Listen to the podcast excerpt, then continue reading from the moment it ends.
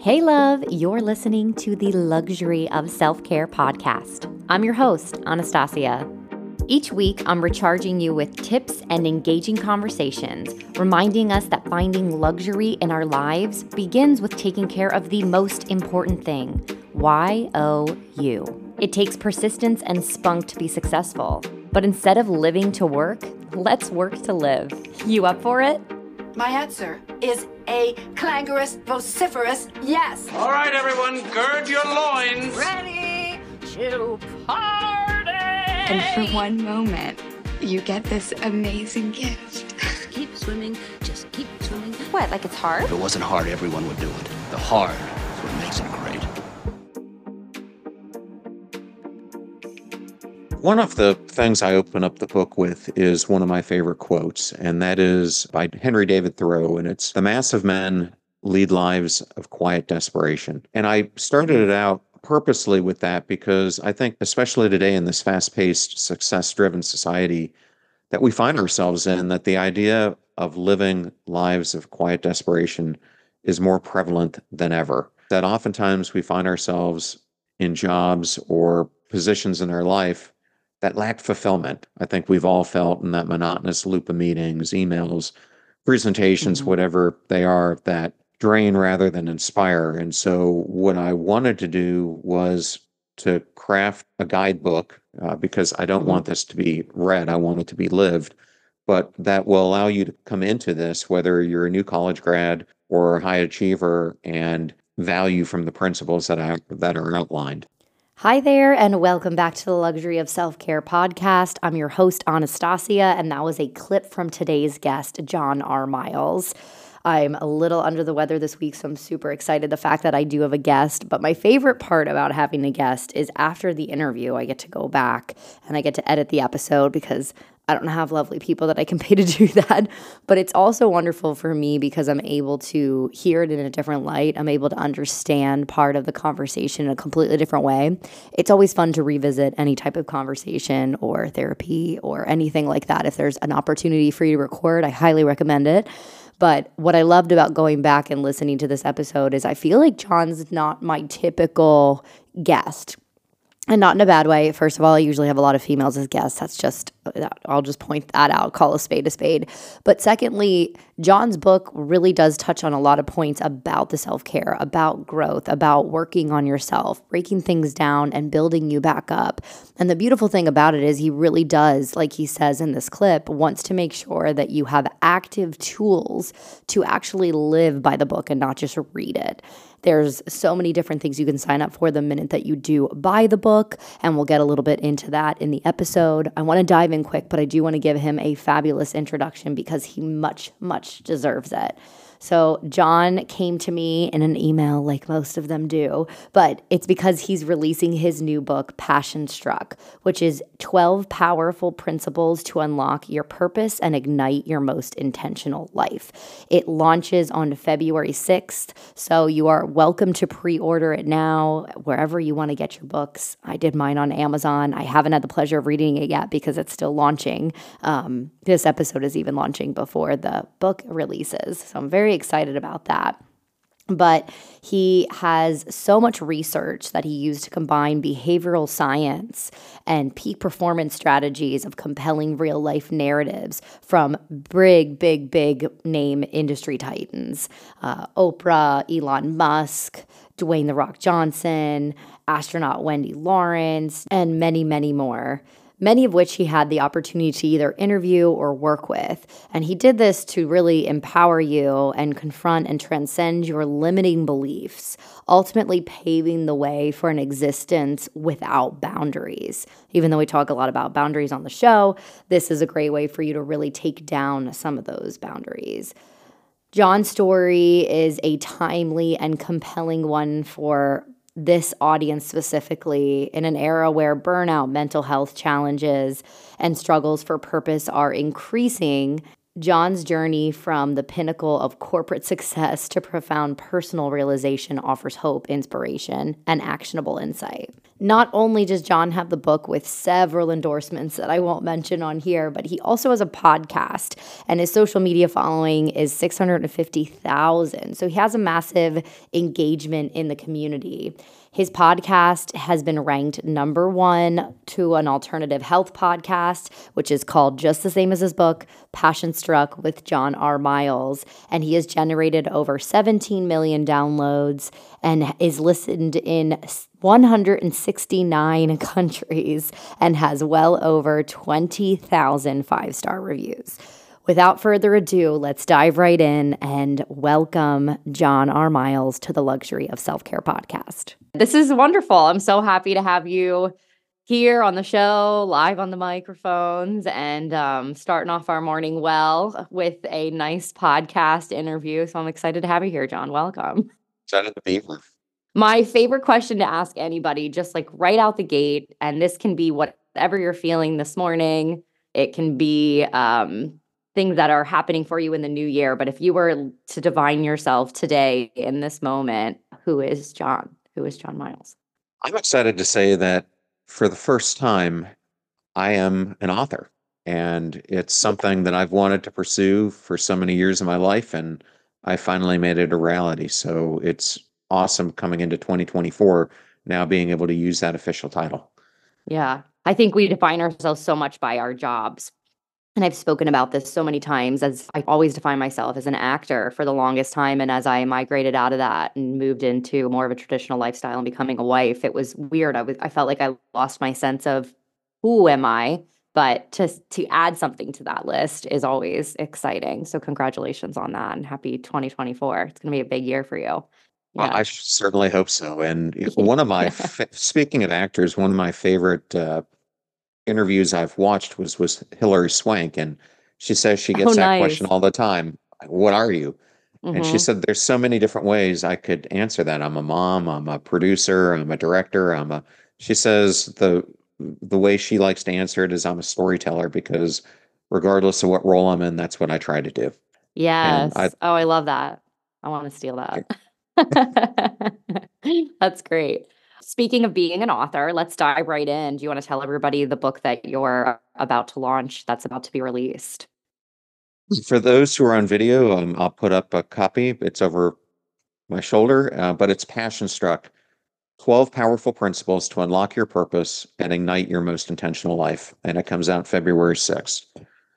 I love that.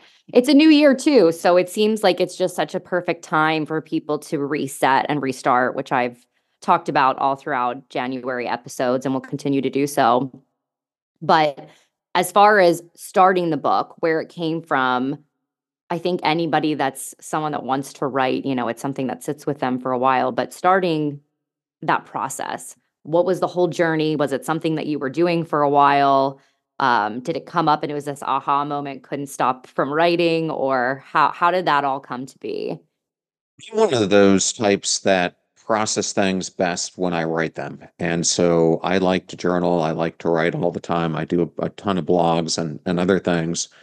And I had been running uh, a, another company that I created, but I had felt this compelling push to to do something where I was really serving others and trying to help them become the best version of themselves that they could possibly become. And as I was trying to think about what that meant, um, I started to write different elements of what I thought constituted creating this intentionally fulfilled life that we all aspire to live. And mm-hmm. I think it was through starting to write out some blog posts that some of this started to formulate in my mind, um, putting pen to paper. And those visions ended up becoming the book and the movement and the podcast and everything that has gone from that point. I think that it's interesting to see how we I use that word manifest a lot. I think a lot of people utilize that word or like a vision board or something like that this time of year. And it becomes a little redundant over time. So it's it's always interesting to see something new that we can kind of strive for that we're a little more um, a new setup and I feel like this would be something that could really you know, jumpstart everybody into this new year. When does the pre-sale come out? When are you coming out? So the book is ready for pre-sale right now. And if Perfect. people, yeah, and if people do uh, pre-sale it uh, for the community, I've custom curated a whole bunch of incredible free giveaways, including two ebooks, a master course on uh, five ways to unlock your purpose. Plus, I'll get free access to the first chapter of the book and some other free things. The quiz, the five five ways, is that the transition points in the journey? Um, or what were the transition points in the journey? Yes, that's exactly what ended up uh, occurring is I kept getting requests from people to understand uh, as they've been listening to the podcast, how do you under, how do you figure out where you are on this passion struck journey? And so the Mhm. last chapter I actually wrote in the book was these five transition points uh, that make up the journey. And so I created a quiz. Uh, it's actually available now, but it goes with that chapter and it's about 20 questions long, takes you about 10 minutes. And from that, you determine are you a subsister, an imitator, a vanquisher, an orchestrator, or a creative amplifier, which are the five Okay. different uh, plateaus that I created. Okay. I like that. We have a um I'm not sure if it's a universal platform or not. I'm pretty sure it is, but it's called Standout for work. We do it at the end of every week because I'm on the marketing side with my job. So they're always, you know, doing analytics, taking surveys, figuring things out. How do we learn? But uh it's probably not a surprise to you, but I'm a creative. I'm sure you're you're part creative as well, of course, if you're an author. But um, I always find that really interesting to understand a little bit more. I was always big into like Myers Briggs, um, the Enneagrams, anything like that to kind of really understand the breakdown. So I'm um I'm a creator, but I'm also a connector. So I I connect with people, and that's what makes me feel purpose um, to drive and introduce this person to this person because they have this connection and be able to kind of pull everybody into a circle and feel included in a setting. So I would love to take this quiz. I need to take it myself, especially before we launch the episode, so I can t- speak a little bit more on those transition points. But do you feel like you can see when you're talking to someone like where they pr- probably fall? Especially the more I know someone, it makes it a lot easier. But yes, it, Yeah. it, as I've been doing this more and more, it becomes uh, more readily apparent as uh, Yeah. But you have you've got to ask them some some questions to understand where they are in their life. But yes, Absolutely. yeah, I think it's important for people to understand that wherever when they take the quiz, it shows that they are. So, say you're in one of the lower stages, it it doesn't mean that that's necessarily a bad thing. People hmm can reach a higher level in their lives and then have whether it's trauma or some other life event hit them and it causes them to to move down and then they've got to reinvent and rebuild certain aspects of what Yeah. they're doing so uh, it's important for people to understand that i think when they're taking this Absolutely. And sometimes we just need to clear things out. And and life is all about probably going up and back down and then up and back down and constantly reinvent reinventing yourself, which I think we all take that evaluation in January, of course, to reinvent, rediscover certain things, add things in that we've been cutting out or neglecting. And usually that has to do with self-growth. I think this time of year is is everybody kind of comes back to that moment of of growing. But you were saying that this book kind of helps along with tips as far as reinventing yourself at any stage in your life. Can you speak a little bit more on that? One of the things i open up the book with is one of my favorite quotes and that is uh, by david henry Thor- henry david thoreau and it's the mass of men lead lives of quiet desperation. And i started it out purposely with that because I think, especially today in this fast paced, success driven society that we find ourselves in, that the idea of living lives of quiet desperation is more prevalent than ever. And what I Mhm. mean by this is that oftentimes we find ourselves in jobs or positions in our life that lack fulfillment. It's like spending the days, I think we've all felt in that monotonous loop of meetings, emails, presentations, Mhm. whatever they are, that drain rather than inspire. And so, what I wanted to do was to craft a, a guidebook uh, because I don't want this to be read, I want it to be lived. but that will allow you to come out, come into this, whether you're a new college grad or a high achiever, and have value from the principles that I, that are outlined.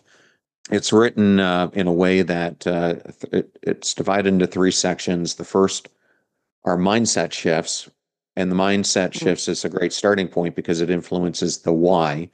It then moves into behavior shifts, which are the what.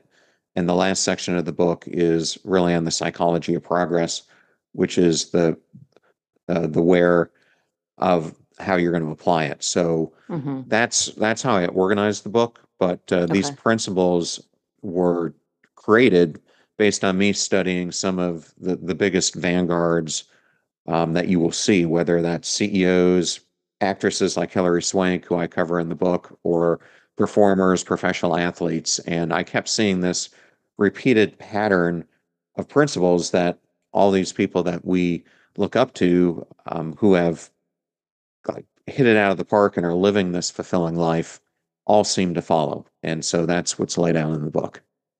it's it's very interesting because the mindset shift is is different. So I do this thing called the paradox process, uh, which is extremely different from therapy. They kind of they go hand in hand, but they're very different. And it's a mind retreat. So it is. It's really about like utilizing key tools to get rid of things. And um, I had the founder and CEO on the show in the past whom I don't practice with specifically. I practice with one of his proteges, but it's interesting to leave something that you're passionate about to go into something that feels a little mundane. Like my job right now, I I love it. I'm I'm good at it. It's not difficult, but my it's not my passion. Like there's perks of it that I absolutely love, but what I do love is all the other activities I'm able to do and like that I look as a paycheck instead of my passion. So I I hear this all as I'm as I'm thinking about it and it's I think a lot of times we think we're defining ourselves and our success by our title and our job. And sometimes that's not always the case. Kind of to go back to what I was saying earlier is when we're introducing ourselves, we're immediately introducing our job titles. I think it's interesting to sit back and really evaluate all the things that you have in your life and how you really answer that question kind of comes full circle again with that statement you just said. I think you're absolutely right. It's interesting because if you look at different reports, such as McKinsey did one in 2022, 70% of people say that their personal sense of purpose is defined by their work. Yeah. And that goes into just what you were saying. And so when work Mhm. feels meaningful, they perform better, they're happier, they're much more committed to different aspects of their life. But Mhm. when they don't feel that, then they've got a huge gap in in their life. And Mhm. I, I have to tell you, that's what ended up happening to me as I rose the, the corporate ladder and I call myself a recovering corporate executive. But Yeah. that was definitely true for me. I, for many years, w- would have told you I was passion struck about my career.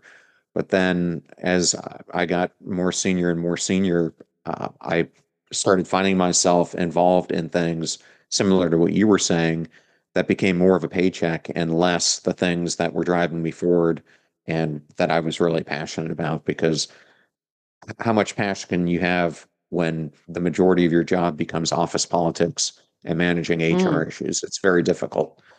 Yeah, yeah, especially it depends and it depends on which way you're moving up too, right? I mean, we always had so uh, if uh, let's just go off of what I know. So as an actor, you always had survival jobs, especially living in like cities like LA. I lived in Manhattan for a really long time.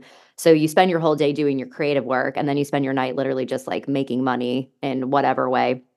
Um bartending, I did promo modeling, babysitting, workshops, whatever, you know, dance competition judging. I mean, anything and everything I could do. Whereas now, that chakra, that sacrum, uh, that security nugget on the bottom of our sacrum, you know, that grounded feeling feels good because I know I make a good money and there's a lot of fun perks, but it doesn't feel like my purpose anymore. My job used to feel like my purpose, like the acting used to feel like my purpose. So now it's interesting because I feel like my purpose is so many more things and that list is so much longer and I used to limit it even when I was doing what I loved, I limited it to being a performer, singer, da- and dancer, actor. Like that's what I defined it as.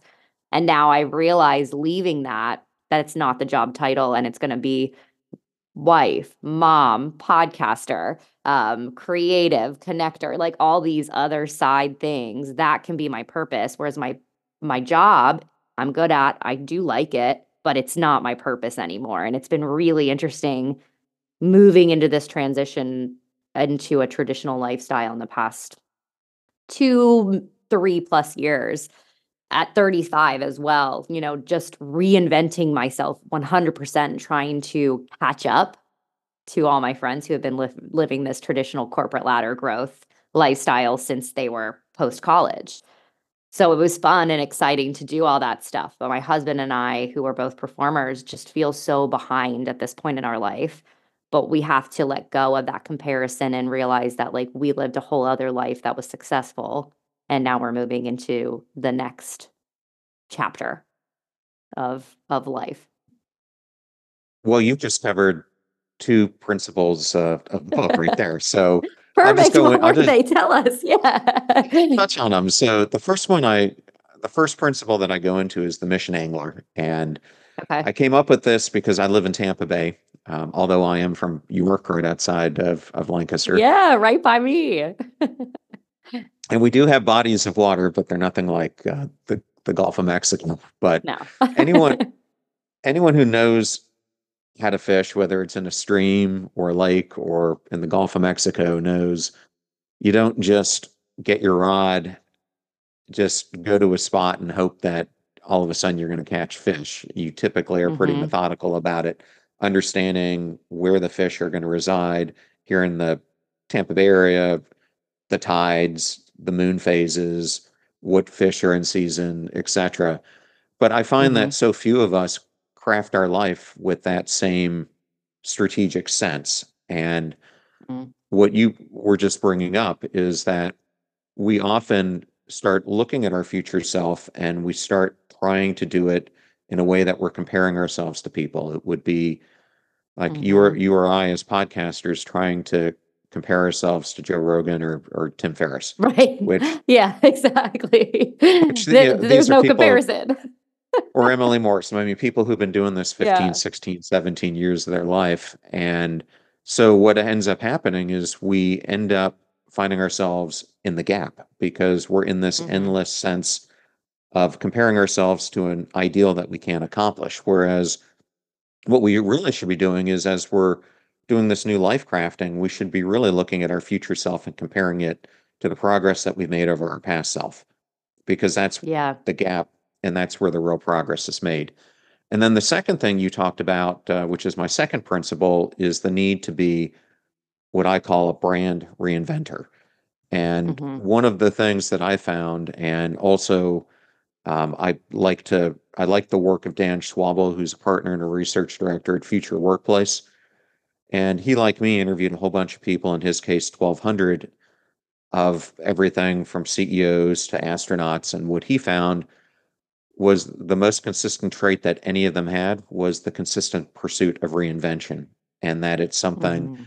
especially now as we're getting into AI and this new way of work, I think is going to become even more paramount for the future generations that are coming up now to perfect. Absolutely. It it is it is very different time and I think that's one of the hardest things at least that I mean I'm I'm a true millennial as far as like where I fall in the timeline of everything. And I think that's one of the things for millennials that's been difficult to explain to our parents and it's sad to even think this and say this out loud but we may be the first generation that may have less than our parents instead of progressing um which is kind of wild to think in that way too but just to, to say in the sense that things have changed so much but what the pandemic did teach us anyone no matter what age is that you can always pivot.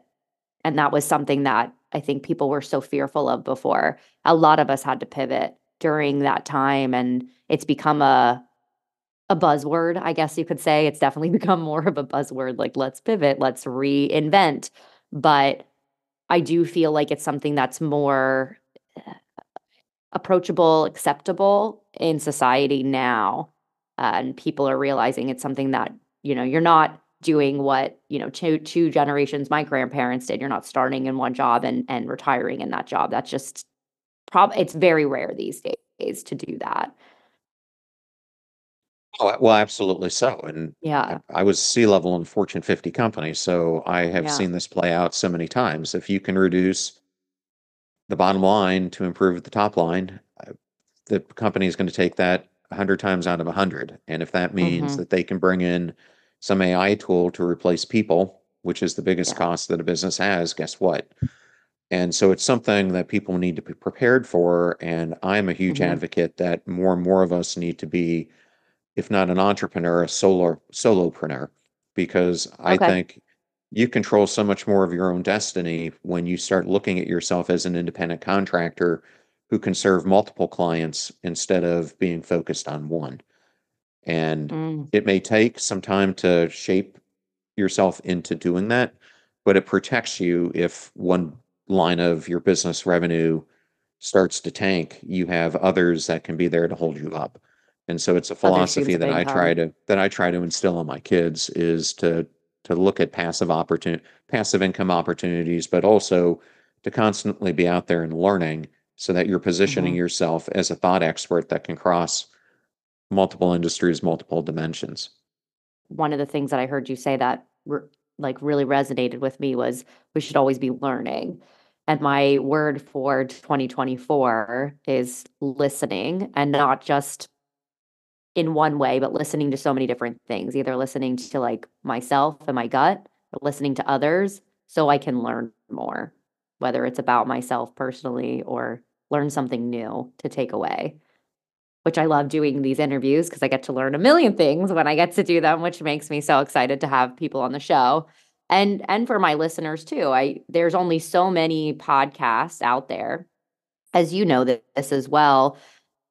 We can have something to say every week, of course, but content can get stale. And as soon as we have a guest come on, it like ignites all these different things to talk about. So it's it's really interesting to keep that learning tool moving. Then you, you said you have kids. How many kids do you have?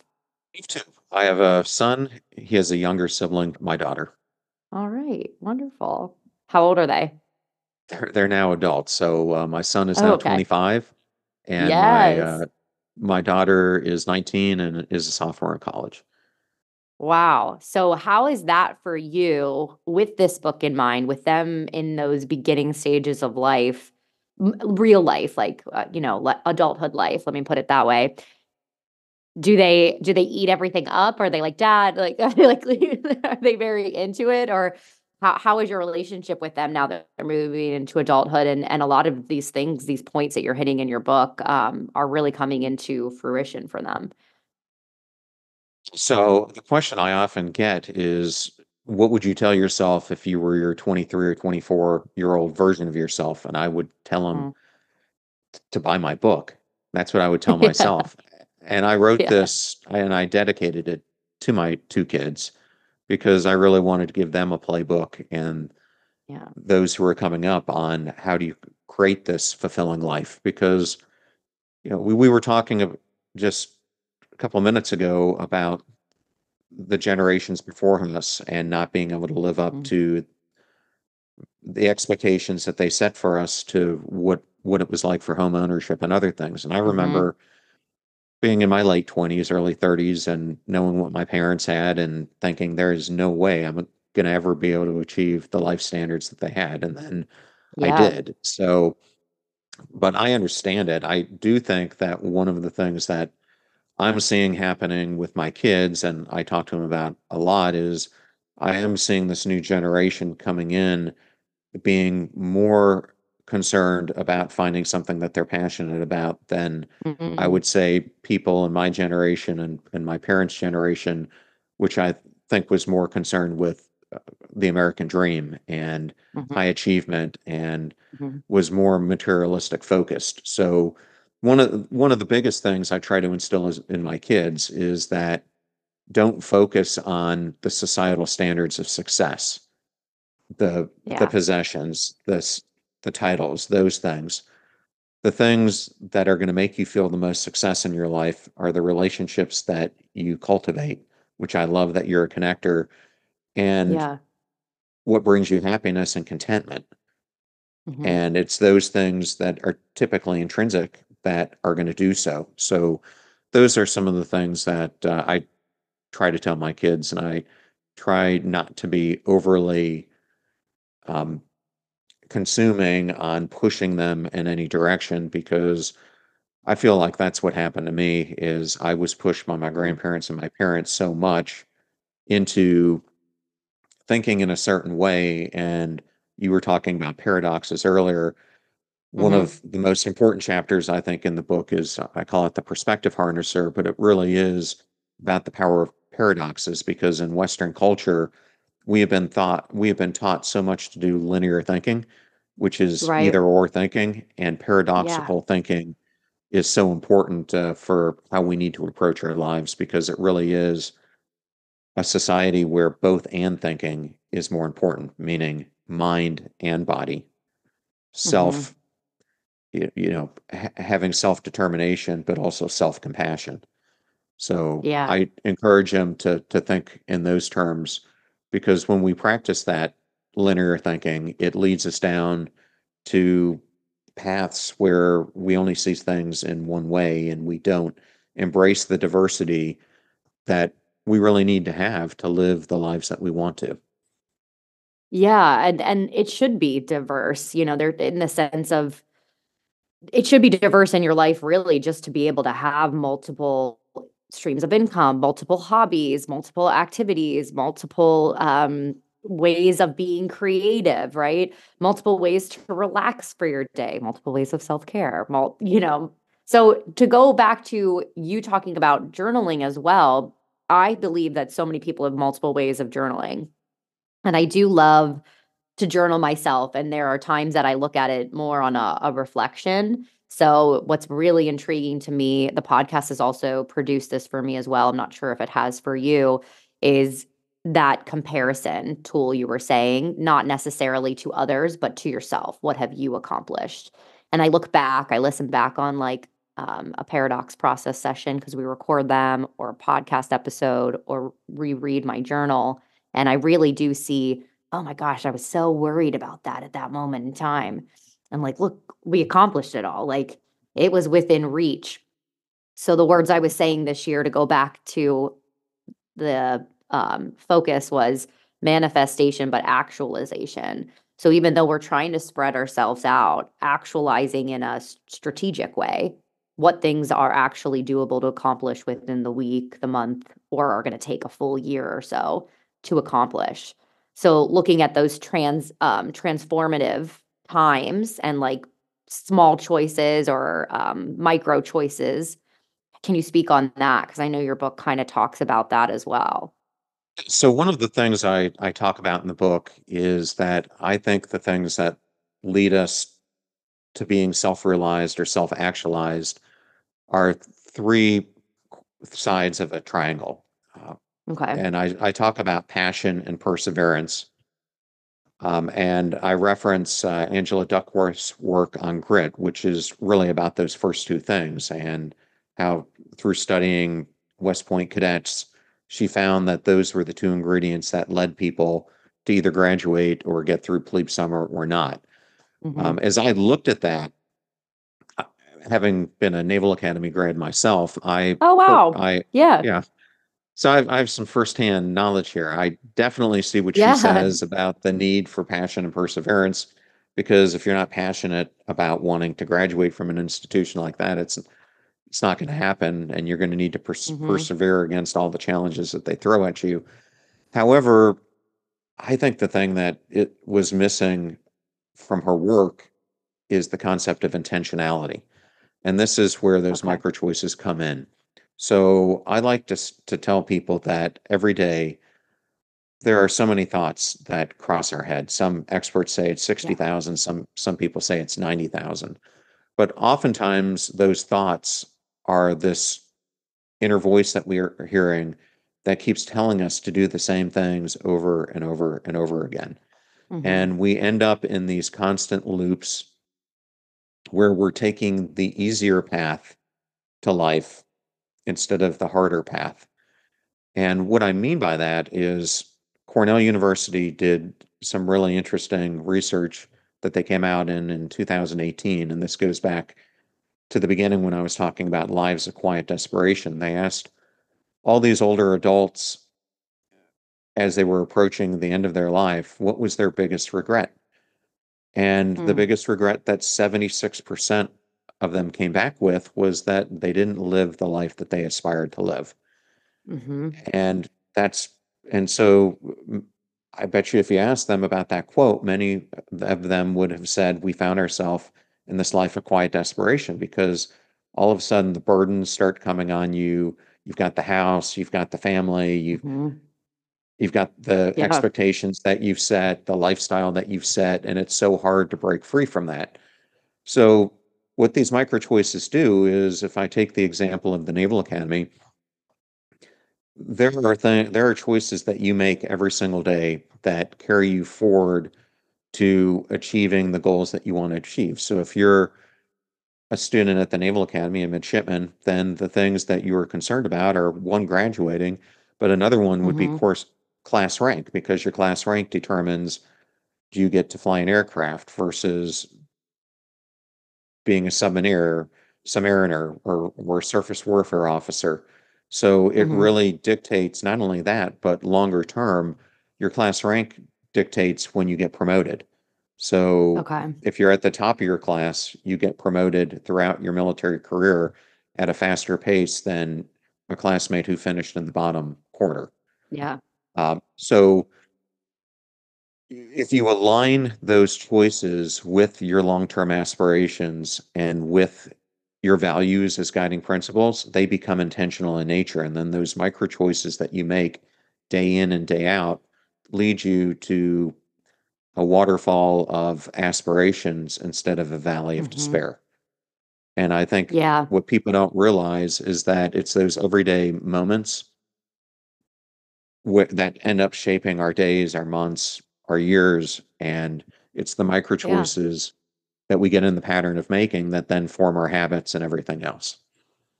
Absolutely. And habits are different than um we used to say this all the time. Sometimes it's out of habit. So like if you're sitting in a room, I had an acting teacher, I cannot recall her name right now. She came in and did a workshop for us at my conservatory. And I remember we were all listening to her and all of a sudden someone came in behind us and she said um she was like, "Why did half of you look back to see who it was and the other half didn't?" And we were like, well, we were just trying to be the people who did it, and who was myself. I was like, well, I was trying to like not give attention to the person that was coming in the room that was disrupting what you were saying. Um, but she was like, but sometimes we need to like observe and know all the things that are happening and observation of yourself sometimes noticing what's a good habit and a bad habit. Is it a choice or is it a habit? Walking into a, a yoga class and putting your mat in the exact same spot. Is that by choice or is that habit? So creating good habits and non-good habits are also part of those choices every day. One of the good habits for me is to write down my thoughts in the morning, whether it's a recap on yesterday, a recap on something, or working through something in my mind.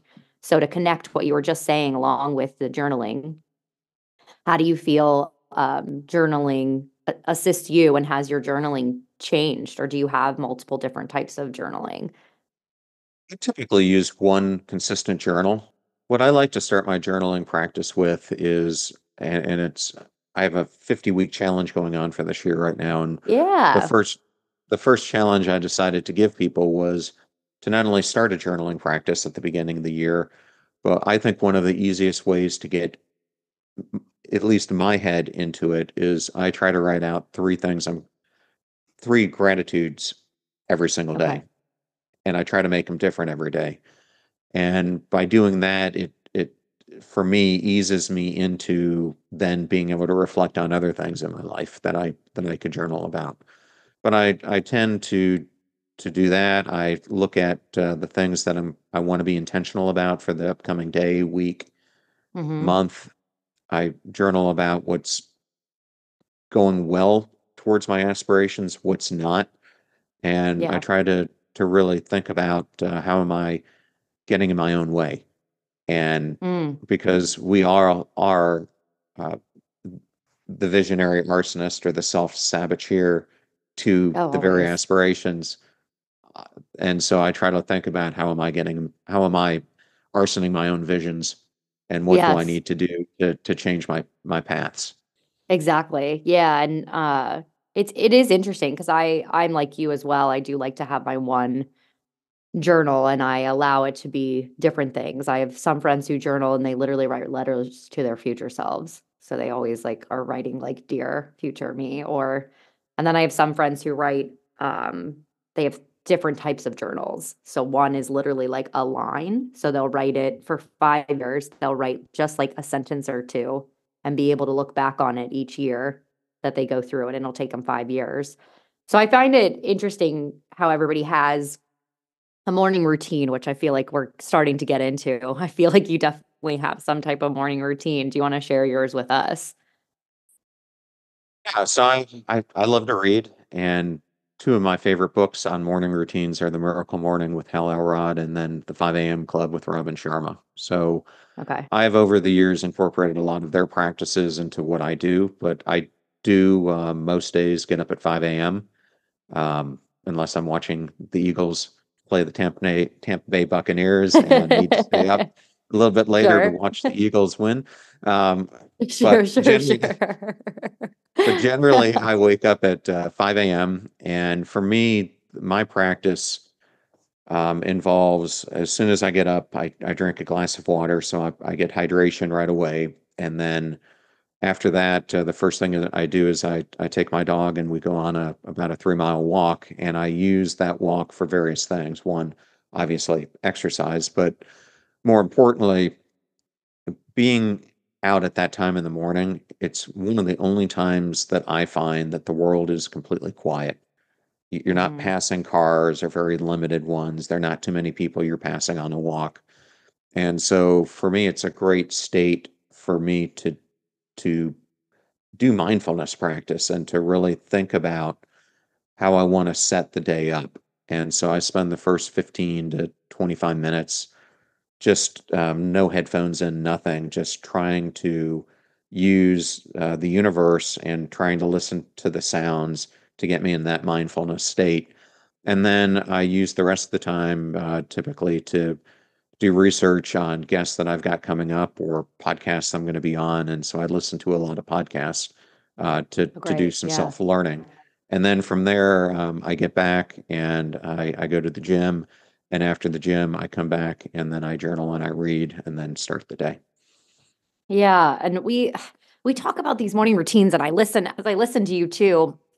I just was at a recent uh doctor's visit and I was telling them about my my sleep schedule and how that was and they're like how do you how do you do that? And I was I said well we don't have kids yet uh and and I work I make my own I make my own uh schedule. So I you know, unless I'm teaching a yoga class at 8:15 in the morning and I want to set myself up for that, you know, you just kind of choose to go to bed at this time and you wake up at this time and you're able to have that morning routine.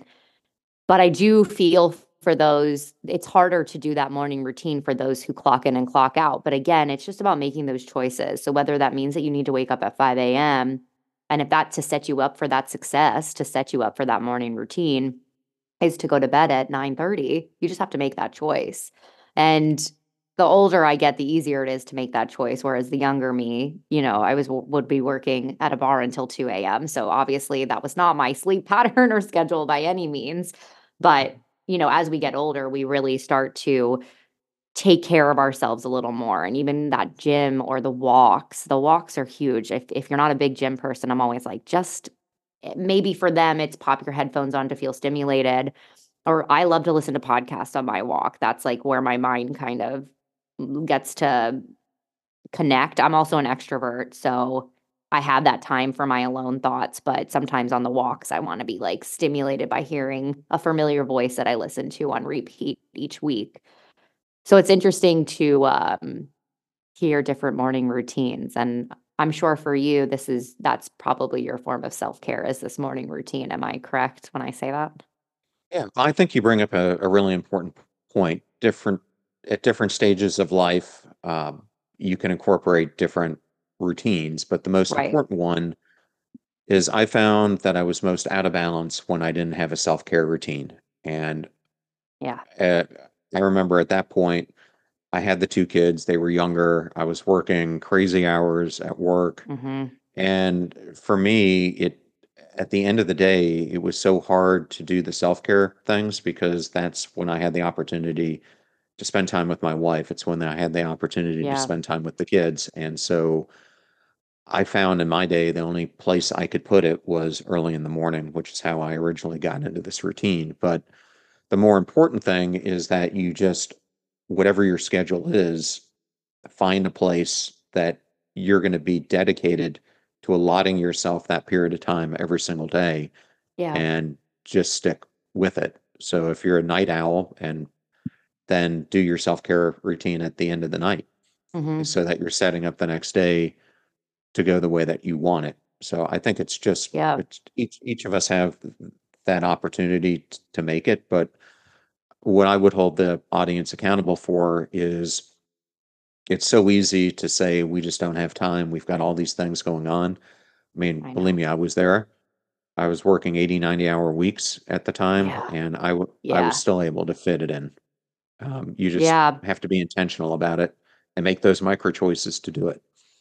Exactly. And they really, they really are micro choices because it does. It makes you feel better. And even on the, like I said, those busy, busy days, I get like sucked into something. But also, you know, there are those moments of distraction. We talked about, uh, we talked about technology kind of continuing to evolve. And sometimes I'm a huge fan of Instagram and sometimes I'm like not. I I utilize TikTok for a purpose. I utilize it like Google. So I'm not a huge TikTok scroller, but I'm always like dinner recipes with chicken because I'm like bored with what we have and I have chicken in the fridge or um, you know, ideas for a nursery for like me thinking about future family, stuff like that. So I utilize as as Google, but it can be so distracting. So if I just tune that off, and my job also involves marketing. So, as you can imagine, we are on Instagram as well.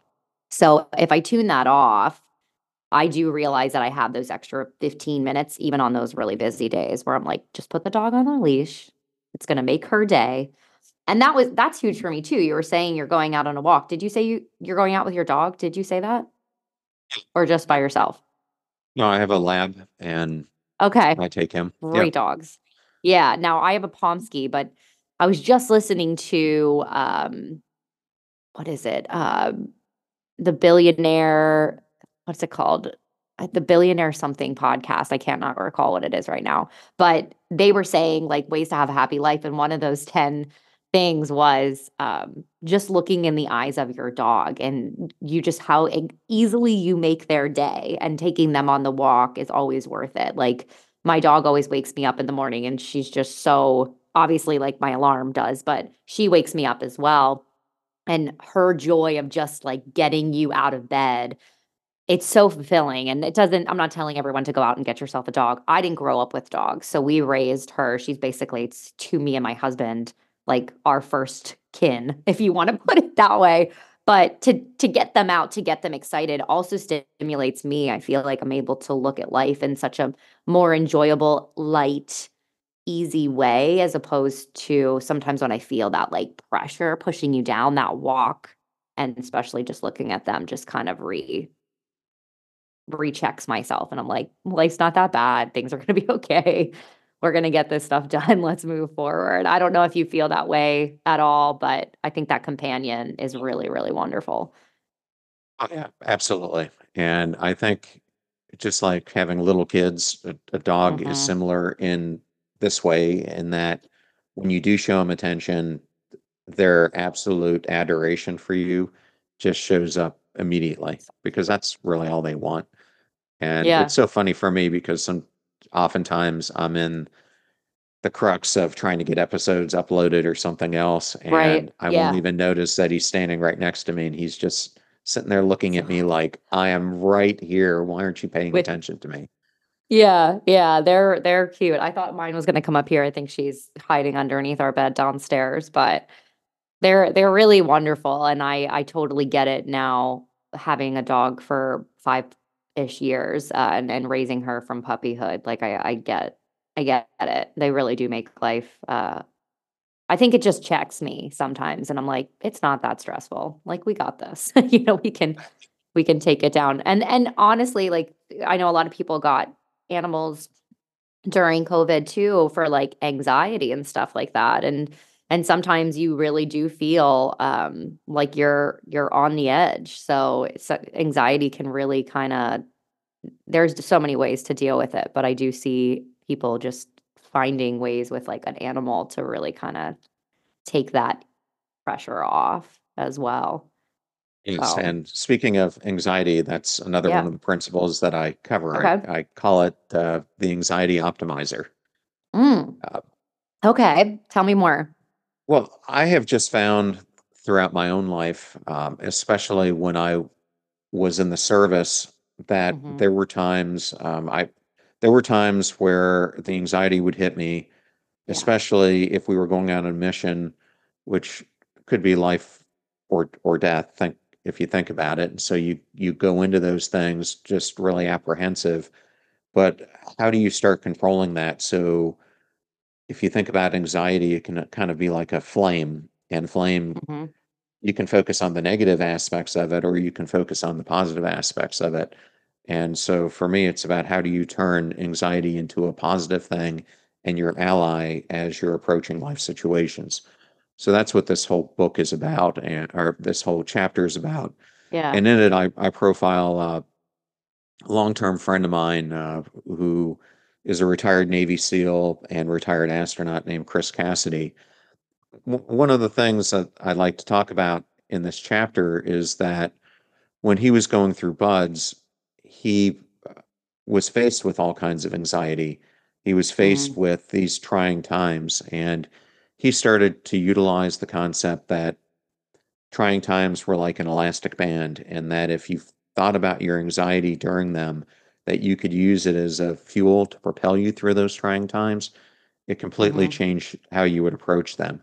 So this is really about how do you put yourself into that state of optimum performance or optimum flow um, that we often hear about. So I, I kind of guide the reader through different steps that they can take to create optimal anxiety in their life.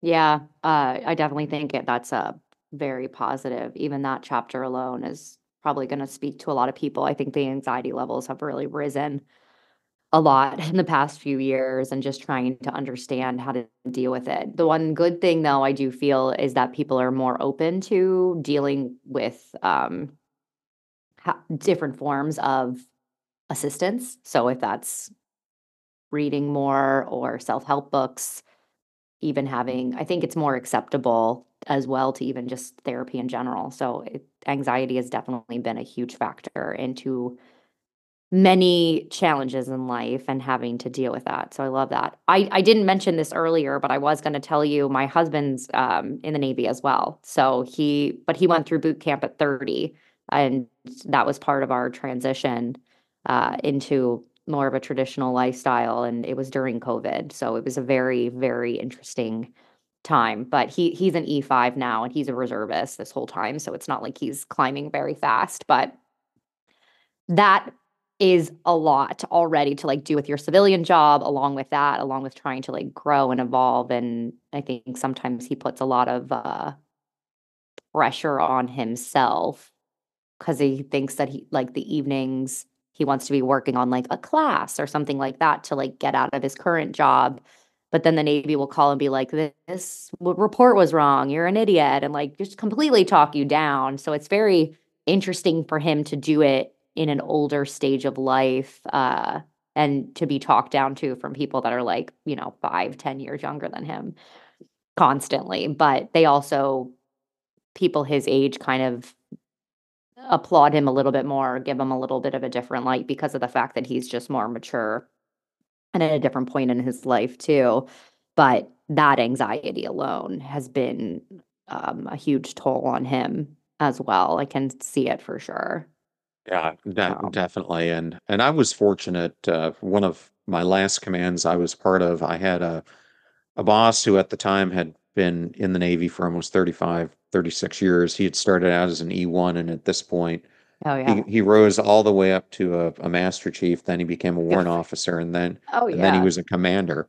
Yeah. And and I remember uh, his nickname was Commander Fitz Hitler, and I was so apprehensive, obviously, why? before I went before I took this job, and he turned out to be the best boss I ever had. I mean, there Oh, were moments where I could wonderful. see why he was called Fitzhitler, but what I really Yeah. appreciated him is those moments. If he was going to go off on me, I typically deserved it, but he would always do it uh, behind closed doors. And what I loved about him yeah. is he was such a great teacher. He taught me so much about communications, how to write, um, and I could be 180 degrees off what he would want me to say. But if we were out in public, he had my back like no one I've Yeah. ever, no boss I've ever had um, up to then and or have had since. So Sense. Yeah. It's interesting management in general, and I know you kind of touch on this as well.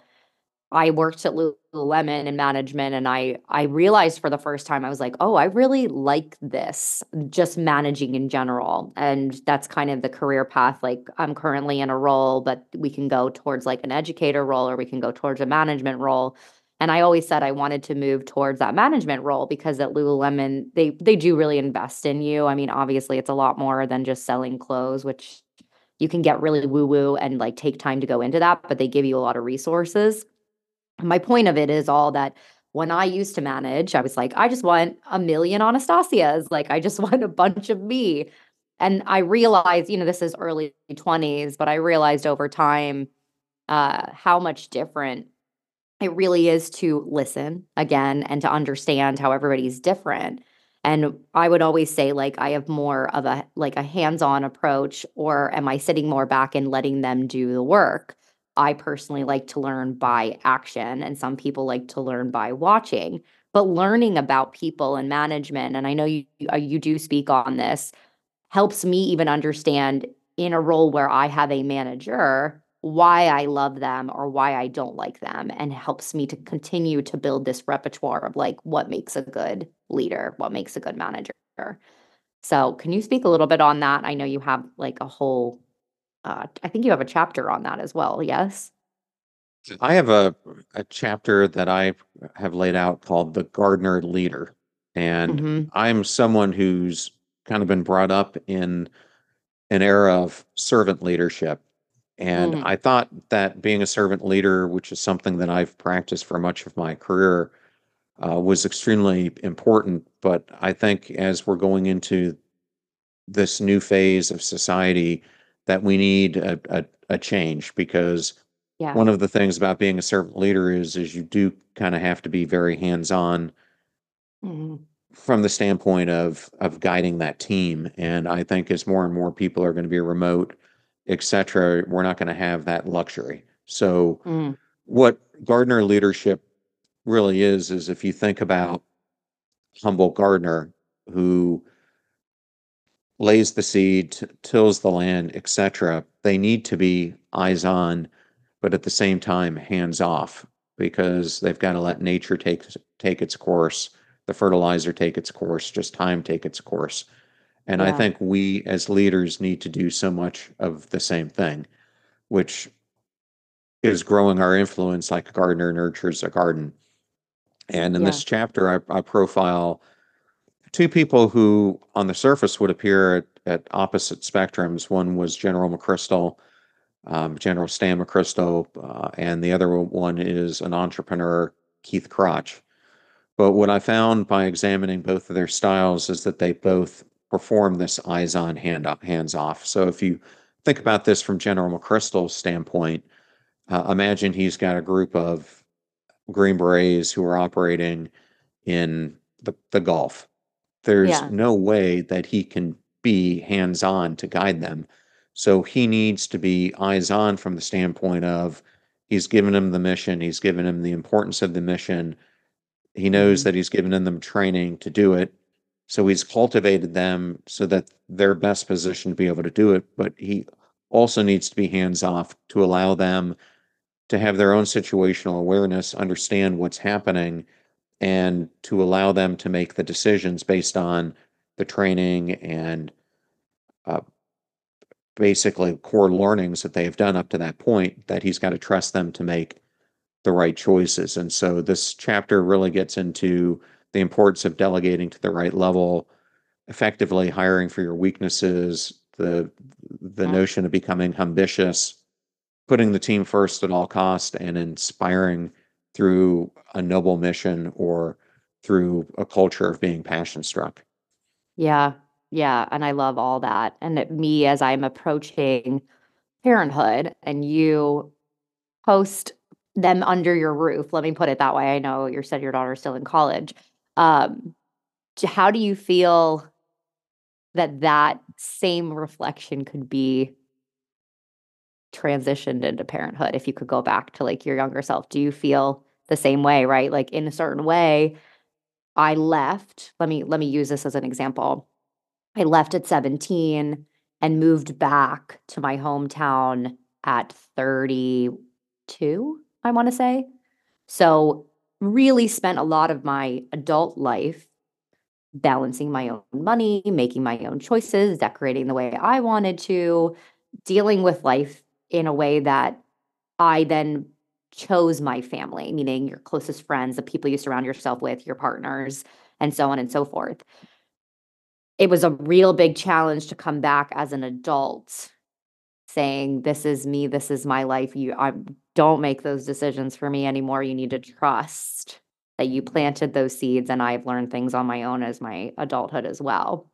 And coming back. So you're kind of getting in that moment with your kids where they're still your children, but like now they're adults making their own choices. Do you feel like you can reflect kind of that chapter a little bit into parenthood? Yeah, I, I know for me, one of the struggles that I had to deal with was trying to relearn parenting through my lens instead of following what my parents did. And I think Sure. that's very difficult for any of us to do. But what I found was that I, when my son, especially, was younger, I was a lot like my dad had been with me, overbearing and Sure, micromanaging. And my dad was a was a prior Marine, and so I had a lot of that Yeah. Kind of Military sense. dictating Yeah. hmm dictating what I should be doing instead of letting me make my own mistakes. And so i as a parent, I have tried to incorporate this eyes on, hands off. I, I think to me, what you want your kids to be at the end of the day is resilient. You want them to be nice people. You want them to be um, responsible. Uh, you want them to treat people as if it's how they would want themselves to be treated. But I find the way that you have to do that is you have to instill those virtues into them, but you can't make them do it. Because I think the more you try to force your kids into something, the the more they're gonna revolt and try to do the opposite. Oh, of course. Yeah. Oh, yeah. And they want so to they want to drive their own path. what we tried to do was we we tried to set the parameters for them on the life we wanted them to have, but we did it in a way where we allowed them to make their own choices and their own make their own mistakes and learn their own lessons. And um, it, you know, obviously my daughter's still in in, in college, but Sure. it's it's Yeah. but you know it's so uh, gratifying for me now to see my son because you know he has become the person that we had always dreamed he would be, and you know he's he's very kind and very ha- ha- helpful and thoughtful and and all those things that you you would that we always wanted to cultivate in him. Yeah. And I think work work comes and goes, money comes and goes too. And even if you think you've set yourself up for complete success, things can all come crumbling down, right? So at the end of the day, the character that you become or your children especially that you want to instill is really the most important thing. How do how do they how resilient are they? I love that you use that word because when things come crumbling down, can they pick up the pieces? Whether they were set up, you know, with a job where they're making you know, quarter of a million a year, which is- wonderful because you know that they're going to be safe, but that job could come crumbling down and how, how do they recover from that? Just like, you know, going all the way back to toddlerhood when they're first learning to walk, they're going to walk sometimes, sometimes they're going to fall and like how are they how are they able to pick themselves up?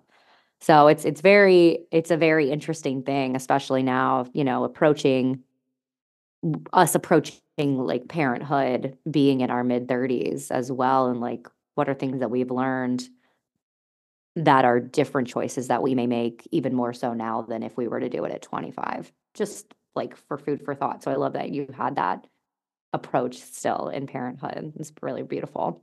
Um, I do want to ask you one more question. I know that you talked about uh, the three types of human mosquitoes in your life, and I want to touch on that uh, before we wrap things up, if you could.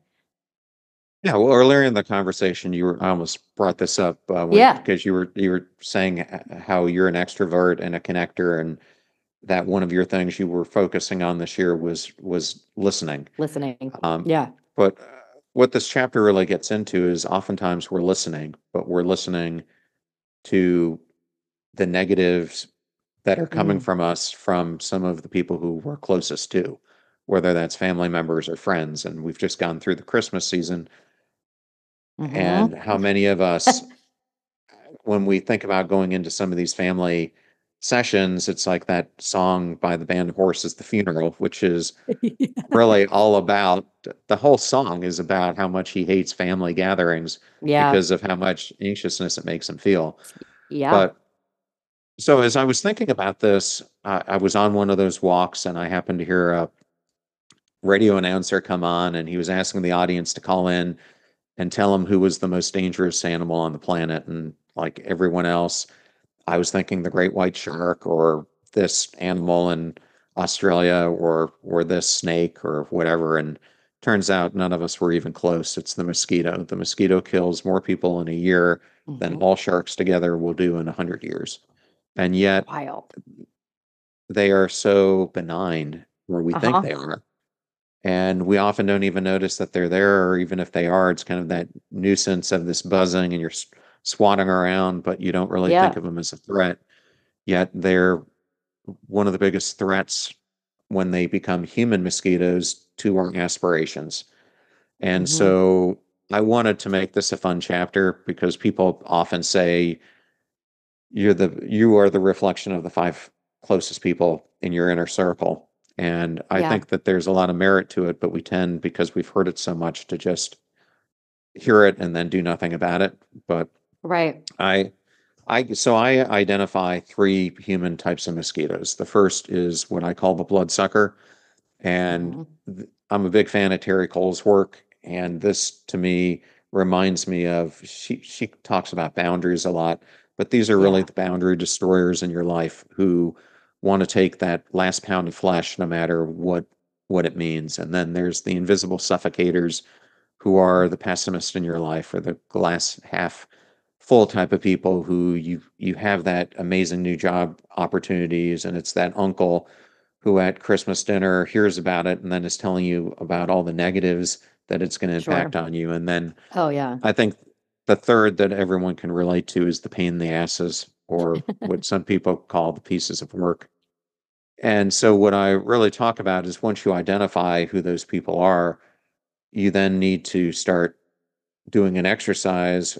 I like to say just do it as simple as think about shooting a bow and arrow at a target and start laying out the people in your life in groups of 5 in that target Mhm. and then start using that simple mosquito analogy to start auditing out which ones of them are these negative types of influences who are keeping you from or holding you back from where you want to be. And then Yeah. it becomes a great way for you as you're interacting with them to and to be able to determine are any of them these human mosquitoes and then to start enforcing the boundaries that you want or maybe it might mean that they're such a hindrance that you have to permanently extract them.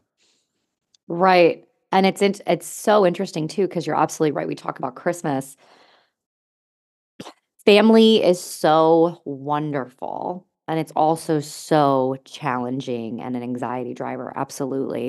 And I think the worst part is too, and one of the biggest things that I've had a challenge with is like, how can your number one fan and your number one cheerleader also be that that like fun sucker? You know, like they can like literally suck all the good out.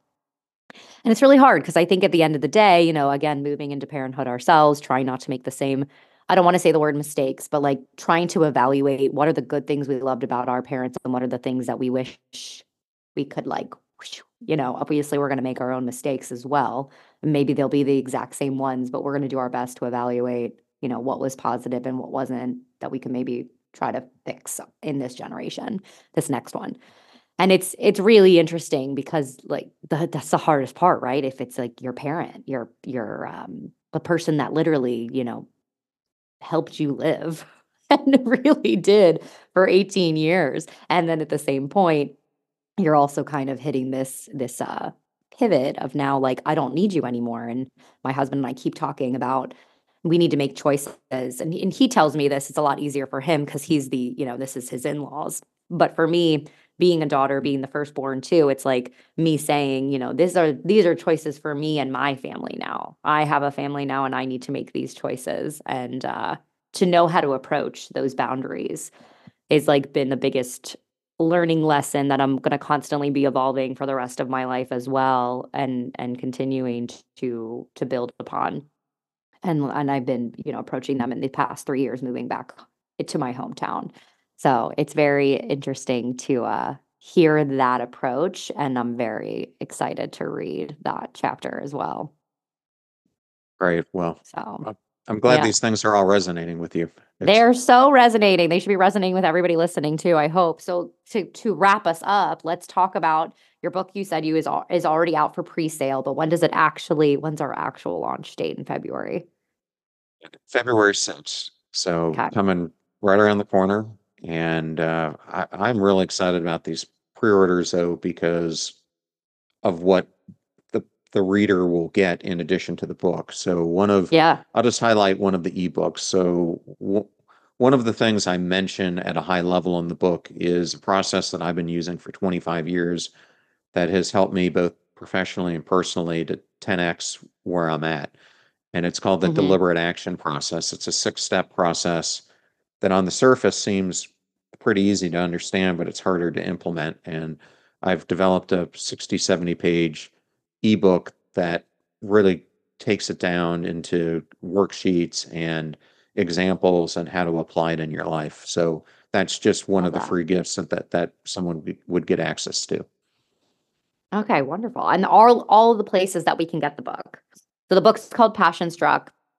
If we didn't see it, you know, if you're not watching on video and seeing all the wonderful places that you have it presented, uh, but also if if you didn't catch that, and where can everybody find the book? Amazon would be the easiest, but it's on Barnes and Noble, uh, Walmart, Target, etc. And then if you like supporting indie stores, then you can go to bookshop.org. It's there as well. But once you've Okay. done that and you have your order number, then go to the Passion Struck website forward slash Passion Struck book, and there's a form that you can fill out. You just put that information in there, and then I will email you these uh, different gifts that I've curated. That's wonderful. And where are all the other places that we anybody can find you, whether it's Instagram, social media, and uh, the website as well? Yeah, so thank you for that. Uh, Um, Yeah. I am John R. Miles on all the social platforms. I I have a uh, famous cousin in the UK who was a rock star, so it's Oh, nice. impossible for me to get the SEO for John Miles. Uh, Yeah. So I, I use my middle initial. Um, and you can find me on the Passion Struck podcast, uh, which is in the health space. We're, we're a top six health podcast uh, globally. And then you can uh, find me at my website at johnrmiles.com. Wonderful. Well, John, this has been honestly such a treat. I'm so glad um, that we were able to connect and pop on the podcast and just kind of break down some of the things, not only in your book, which congratulations, by the way, again, but not only in your book, but how it's really affected you and your life, your daily routines, and so on and so forth. So I really appreciate all of your time here today. Yeah, so I was the guinea pig for my own book, but again, Yeah. it's really it's really based on me observing how this has impacted people like Oprah Winfrey or Jim McKelvey, who started Square, or Bono, the singer for U2, is another one I studied, Mhm. or Jeff Bezos. So um, I, I took all these things that I saw them doing, applied it in my own life, and these things really work. So Uh, if you're really looking for a life guide, that whether you're feeling stuck, maybe you're a high performer, but you're looking to get to the next level, or someone at the beginning of their career, it's been written for any of those audiences. Love that. I'm very excited. I will be ordering the book myself after we get off the podcast for sure. But um, I will have everything in the show notes. If you missed anything uh, that John was talking about as far as websites, be sure to look at all the show notes so you can get all those links specifically. And uh, be sure to order Passion Struck. Thanks again Well, for thank coming on the show. Yeah. Anastasia, thank you so much for having me. It was such a joy and honor to be here. Yeah. What a treat.